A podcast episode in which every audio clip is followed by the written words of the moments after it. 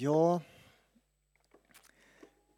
jag ska predika, för er som inte är så kyrkvana kanske, så ska jag predika ungefär 20 minuter och sen ska vi fira nattvard tillsammans. Det är så gudstjänst fortsättningen ser ut i, i, idag. Um, vi har en bild i vår församling, en målbild kallar vi det. Jag vet inte om den kommer där, men jag tror det. Närmare, närmare, närmare. Det har varit ett ord nu under några år där vi pratar om att vara närmare Jesus närmare varandra och andra. Och den här målbilden tänker jag i allting som vi gör i vår församling, från barngympa till gudstjänstliv till alfakurser. Finns det liksom någonting av det här i det, då kan vi göra det som församling. Annars så ägnar vi oss inte åt det. För det här oss närmare Jesus, skapar det här gemenskap när vi kommer närmare varandra, når det här ut till andra människor i vårt samhälle. Det är så man tänker med en målbild. Och närmare, du får smaka på de där. Om du skulle sätta dig själv, hur nära är Nu börjar hösten. Det har varit en lång sommar. Hur nära är du just nu? Är du närmare eller är du längre? Var är du just nu? Jag frågar er där borta som sitter och petar i era telefoner. Jag pratar med er andra som håller på med annat. Eh, hur nära är ni i en skala liksom?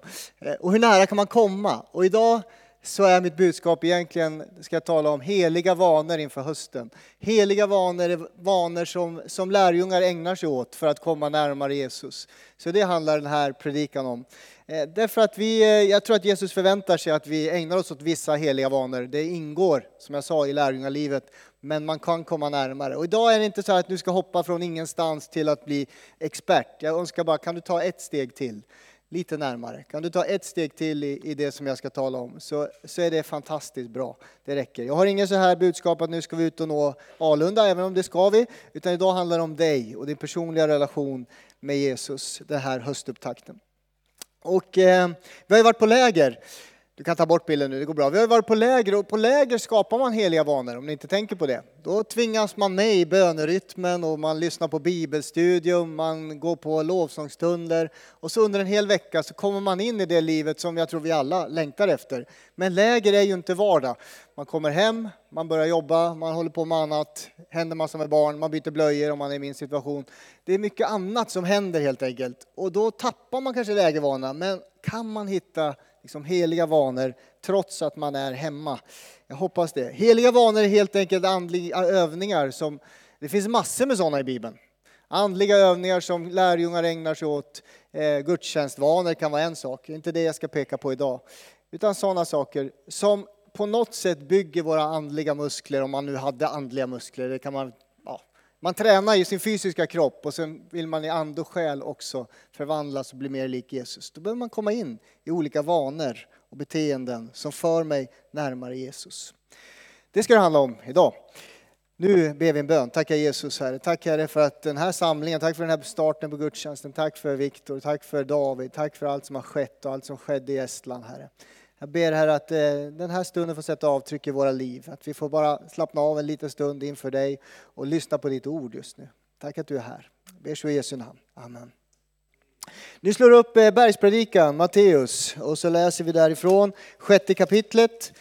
Och så ska jag gå igenom tre saker här som står. Vi läser från sjätte kapitlet i eh, Matteus evangeliet. Där står det så här, akta er för att utföra goda gärningar för att människor ska se er. Då får ni ingen lön hos er fader i himlen. När du ger en gåva, blås då inte trumpet för dig som hycklarna gör i synagogorna och på gatorna för att människor ska berömma dem.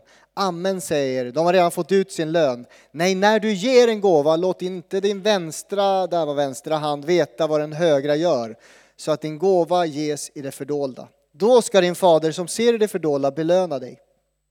När ni ber, ska ni inte göra det som hycklarna. De älskar att stå och be i synagogorna och gathörnen för att synas av människor. Amen säger de har fått ut sin lön. Nej, när du ber, gå in i din kammare, stäng din dörr och be till din fader i det fördolda. Då ska din fader, som ser i det fördolda, belöna dig. Och när ni ber ska ni inte rabbla långa böner som hedningarna. De menar att de ska bli bönhörda för sina många ords skull. Var inte som dem, er fader vet vad ni behöver innan ni ber honom om det. Så ska ni be.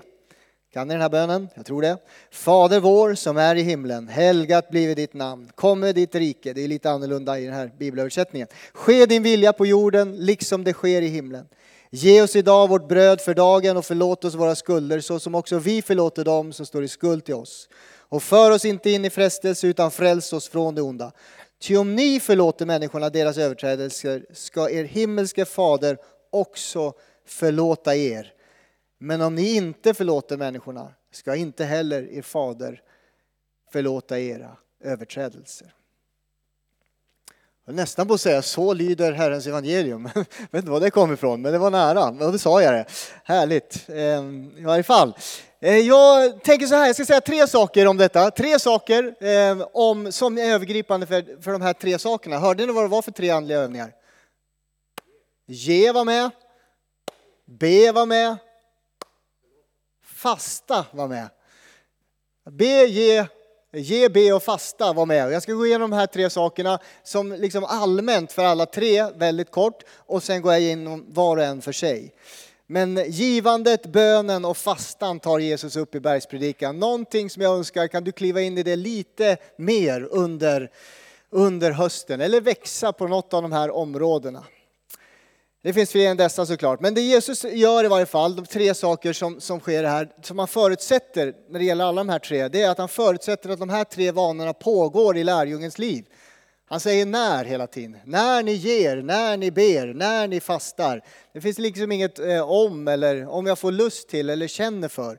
Utan det är någonting som pågår i lärjungens liv. Frågan är varför och hur, inte om vi håller på med detta. Det är någonting som lärjungar som följer Jesus gör. Inte som religiösa ritualer för att Gud ska älska dig mer, inte alls.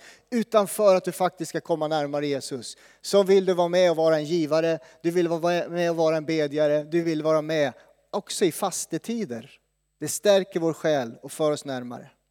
För det andra så menar Jesus att allt detta sker i det fördolda. Det hör ni väl gång på gång, i det fördolda. När ni ger, vi går inte ut på gatan och blåser i trumpet. Kolla vad duktiga vi är i Furuhöjden. vi ger de här pengarna. Det är ingenting att blåsa om, det är ingenting att liksom, som att alla ska se vad du gör. Varje gång du ger ekonomiskt stöd till en behövande behöver du inte låta hela världen veta det. Det sker i det fördolda. Detsamma gäller bönen. Gör inte som hycklarna, de älskar att stå och be i gathörnen. Det är inte jättemånga som står och ber i Alundas gathörn. Men på Jesu tid så gjorde man det. Fariseer står och ber högt så att alla ska se hur fromma och fina och duktiga och andliga de är. Nej, gör det i det fördolda. Då ska belöningen komma från Fadern som ser i det fördolda. När ni fastar, gör inte som hycklarna som vanställer sina ansikten på Jesu tid så var det en del, de smörjde sig med, med, med kol, vad heter det? Inte kol. Aska, bra tack. Aska eller jord eller något. Det skulle synas att det här var riktigt lidande för Gud. Eh, gör inte så, säger Jesus. Smörj era huvuden, tvätta er. Liksom, låt inte alla se vad ni gör. Det sker i det fördolda, då ska Fadern som ser det fördolda belöna er. Och för det tredje som gäller alla, en belöning kommer från himlen. Det står inte vad belöningen är, det står inte hur belöningen, när den ska komma, men belöningen ska komma. Och Jag tänker att belöningen är att jag får vara med Jesus Kristus själv. Det är den stora belöningen. Det är stora vinsten varje gång du ger till någon behövande. Varje gång du är i bön så får du vara med Jesus, Gud själv. Och varje gång du är i fasta så kommer Gud närmare. Det kan vara andra belöningar också, men det är de som jag tänker på. Det här gäller allting. När ni, när ni ger, eh, ber, fastar, gör det i det fördolda och kommer också en belöning från er fader i himlen.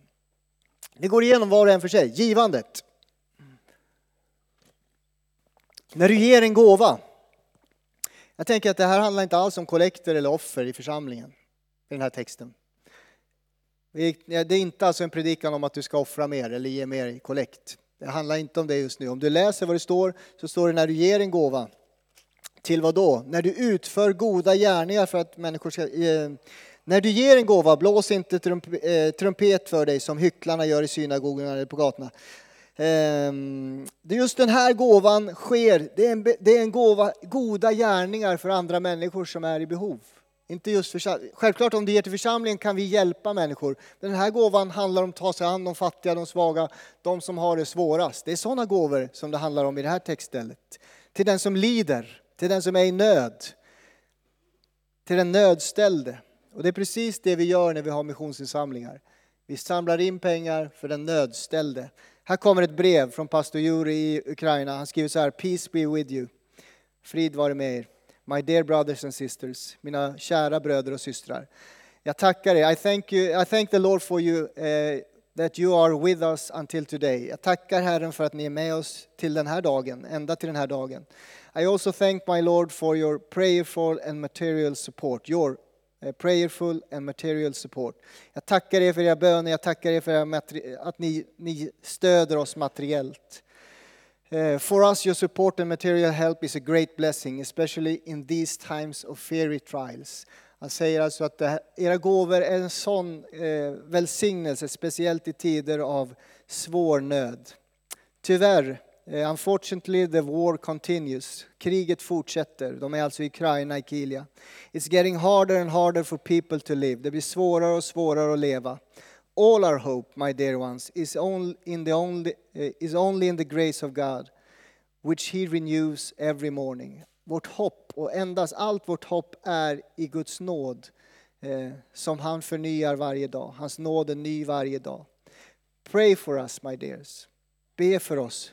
For the missiles have reached our region. Health and peace to all of you. Missilerna har nått deras liksom, område. Alltså, vi sitter i Sverige. Man, man,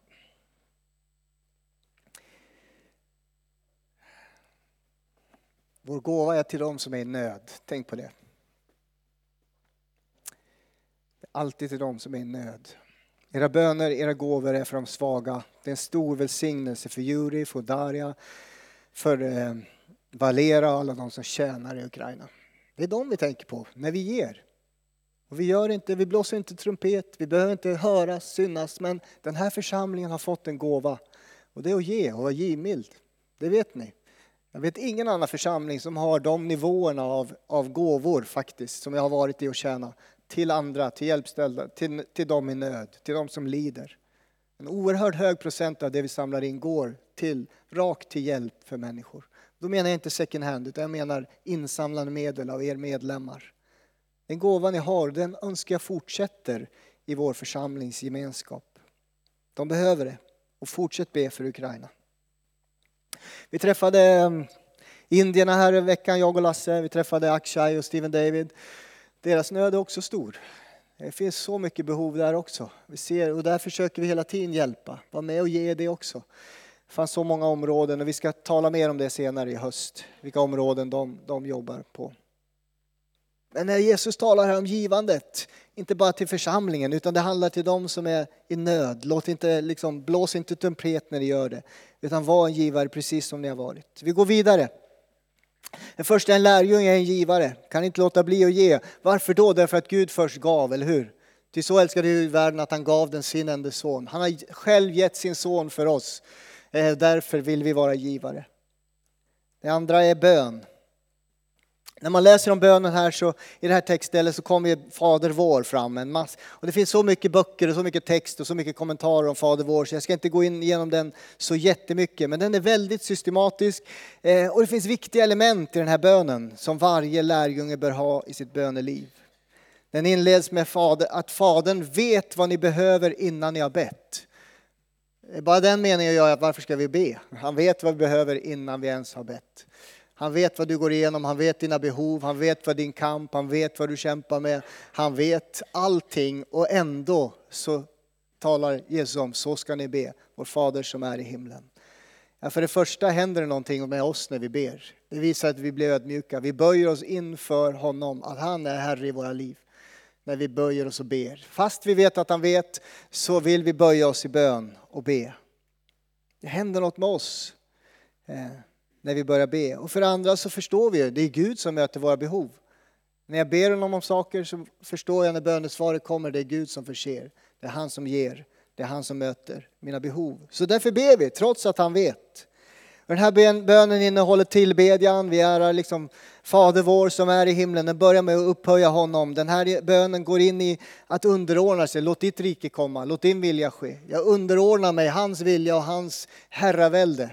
Jag böjer mig inför honom. Sen kommer att han ska möta våra behov. Han ska inte möta alla dina begär, han ska möta dina behov. Kom ihåg det. Vi har massa begär, vi har massa saker vi tror att vi behöver. Han lovar att möta våra behov. Sen kommer en bekännelse om att förlåta. Så som han har förlåtit oss vill vi förlåta andra. Och sen slutar den med beskyddet. Fantastisk modell. Den här kan du följa varje dag. Jag vill börja med att tillbe Gud när jag vaknar. Jag vill underordna mig honom och låta hans rike och hans vilja ske i mitt liv. Jag vill be om att han ska möta mina behov den här dagen. Jag vill bekänna, har jag synd eller oförlåtelse i mitt liv så vill jag bekänna och be om beskydd i den här tiden. Sen slutar hela bönen. Jag läste de sista orden, då slutar den så här. Om ni förlåter människor deras överträdelser ska er himmelske fader förlåta er. Om ni inte förlåter ska inte er fader förlåta era överträdelser. Du behöver smaka på de där orden. Jag gjorde det när jag läste den här veckan. Om ni förlåter människor deras överträdelser ska er himmelske fader förlåta er. Om ni inte förlåter ska inte fadern förlåta era överträdelser. Det är ganska tunga ord när man läser dem faktiskt. Så viktiga ord. Allt av det som vi ber i Fader vår så väljer Jesus att belysa just det ordet förlåtelse. Allt annat, inte tillbedjan, inte underordna sig honom och hans rike. Han väljer att trycka på några ord och det är förlåtelsen gentemot varandra och andra. Han highlightar, liksom, lyser upp de här, förlåtelsen av andra människor.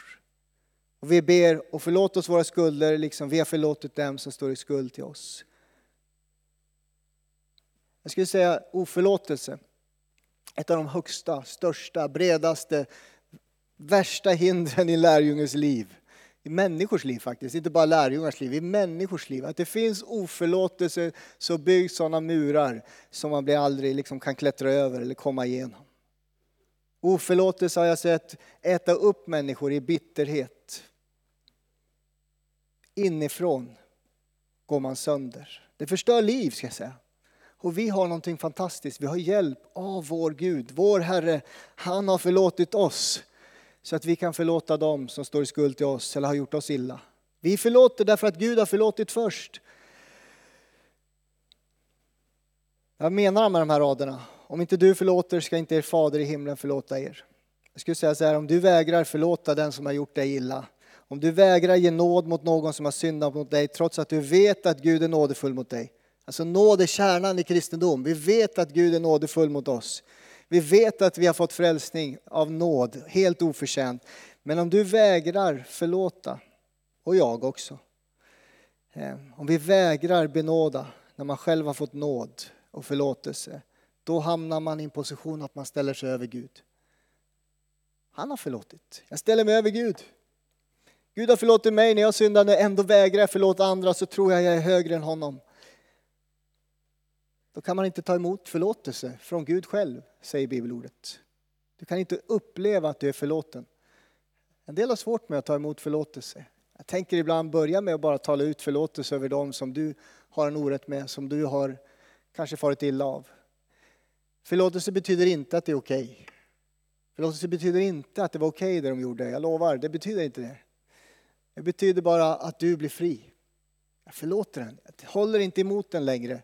Hur länge ska du hålla dig emot den? Det är du som mal på det, det är du som mår dåligt, det är du som bygger en mur. Och du har svårt att ta emot från Gud. Så viktigt med förlåtelsen i vår församling för att komma närmare Jesus. Här kommer en memoreringsvers, Kolosserbrevet 3 och 13. Ha fördrag med varandra och förlåt varandra. Så fortsätter det, så som Herren har förlåtit er ska ni förlåta varandra. Det här blir en hemläxa i veckan. Fundera över. Hur ser det ut i den här församlingen, i vår gemenskap? Hur ser det ut i samhället? Eh, har du människor du behöver förlåta? Tala ut förlåtelsen och be Jesus förlåta dig. Det tredje, fastan. Jag tror vi tar det lite snabbt va, så vi kan gå och fika. Eller hur? Det brukar vara så. Alla tänker på kaffet. Alltså fasta i Bibeln är att låta bli att äta. Det är att låta bli att äta och istället rikta sitt fokus mot Gud. Vi har moderniserat det här lite och så tänker vi kan avstå från allt möjligt som för oss bort från Jesus och så tar vi mer tid med honom. Och det är jättebra om du avstår från saker som för dig bort från... I och för sig, det är likställt med synd, så det, det ska du ändå avstå från. Allt, allting som drar dig bort från Jesus, det är synd, det vet du va?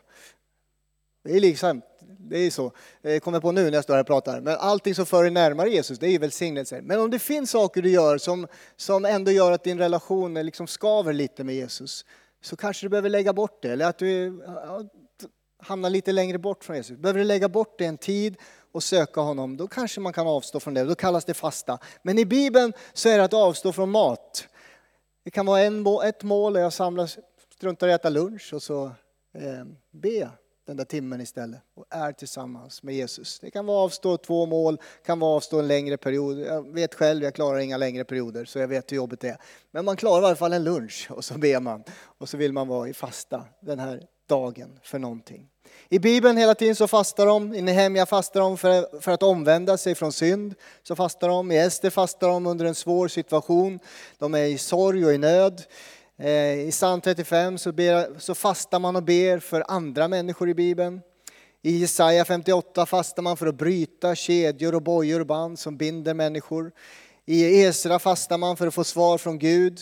I Apostlagärningarna 14 fastar man för att välja ut ledare i församlingen. Det finns hela tiden, gång på gång, en andlig vana i, i, och helig vana i Bibeln. Som lärjungar bör ägna sig åt för att komma närmare Jesus.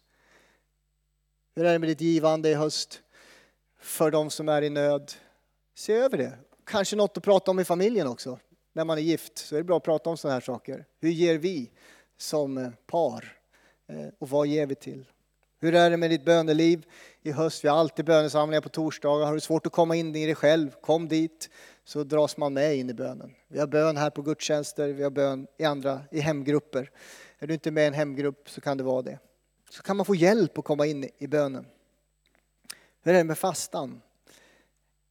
Kanske köp en liten bok om fasta och fundera över det. Därför att det för dig närmare Jesus. Det här är min bön inför hösten. Att jag och vi som lärjungar ska vara mer generösa, mer givande mot de som är i nöd. Att vi söker Gud i bön för att vara nära honom i den här tiden. Att vi faktiskt tar fastan på allvar och avstår från saker för att ta mer tid och framförallt mat kanske, för att ta mer tid och komma närmare Jesus. Så att det blir så här innerligt, varmt, gott att vara i församlingen och vara tillsammans med Jesus. Nu ber vi. Tack Jesus. Tack att du undervisar oss här i ditt ord. Tack för de här verserna i bergspredikan, Herre. Du ser nöden är svår i vår värld, Herre. Du ser både Indien och Ukraina och det finns så många andra platser. Man orkar inte riktigt ta in allt, Herre. Men jag ber att vår församling kan fortsätta vara denna givmilda kraft för människor i nöd, Herre. Var och en individer här tar sitt ansvar i detta givande, Herre. Jag ber att bönen får fortsätta vara en som pulserar i vår församlingsgemenskap. Att det är någonting som, som prioriteras, som vi längtar efter därför att vi förstår att det finns en belöning i att vara nära dig Jesus. Jag ber för fastetider, att vi faktiskt med regelbundenhet hittar de tider och stunder där vi avstår från mat kanske för att söka dig Jesus. All vår önskan är att vara nära dig Herre. Det är vårt begär, det är vår hunger, det är vår törst Herre. Tack Jesus. Tack för att du är här. I Jesu namn. Amen.